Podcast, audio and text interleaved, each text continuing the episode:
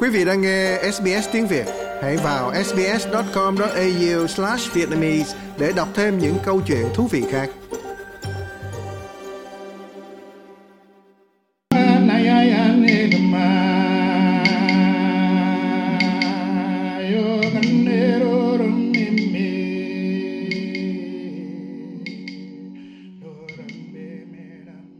Đối với nhạc sĩ Fred Leone của Butchula, việc ca hát bằng tiếng mẹ đẻ của ông nội ông là một niềm đam mê.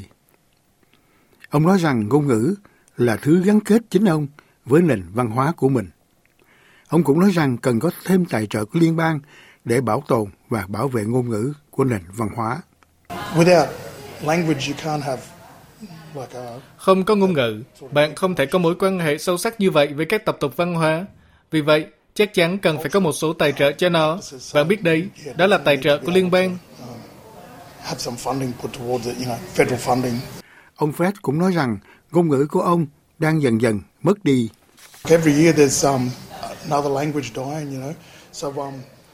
Mỗi năm lại có một ngôn ngữ khác mất đi. Với một ngôn ngữ già hơn thì một ngôn ngữ khác ra đi.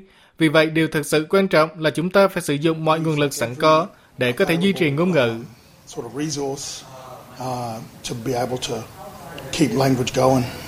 Mặc dù các ngôn ngữ thổ dân Úc chỉ chiếm 2% trong số các ngôn ngữ toàn cầu, nhưng chúng lại chiếm 9% trong số những ngôn ngữ đang bị đe dọa nghiêm trọng.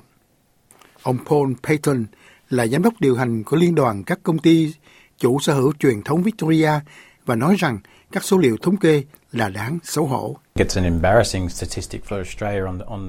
Đó là một thống kê tệ hại đối với Úc trên phạm vi toàn cầu.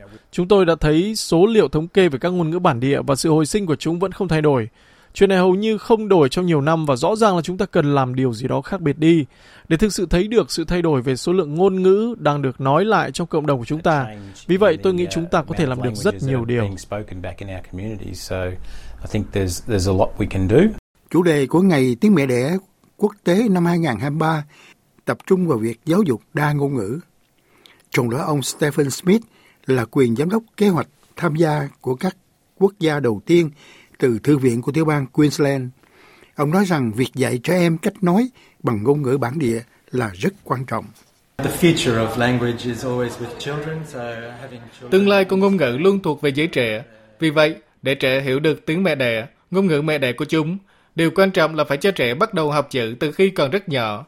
Nhưng nếu bạn có thể làm điều đó bằng ngôn ngữ bản địa, thì lợi ích văn hóa thật tuyệt vời.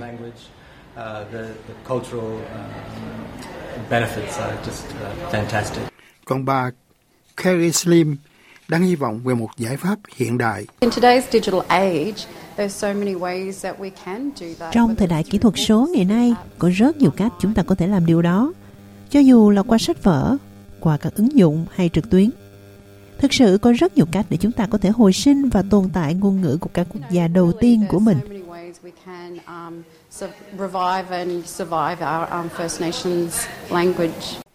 Thế nhưng, những người ủng hộ như ông Paul Pecton nói rằng tham vấn cộng đồng vẫn là rất quan trọng. Chỉ những cộng đồng tại chỗ mới thực sự có thể định hướng cho sự hồi sinh ngôn ngữ của họ trong tương lai và cung cấp quyền hạn cũng như nền tảng đó sẽ hỗ trợ tất cả các hoạt động khác mà chúng tôi thấy và các sáng kiến mà chúng tôi đang đưa ra.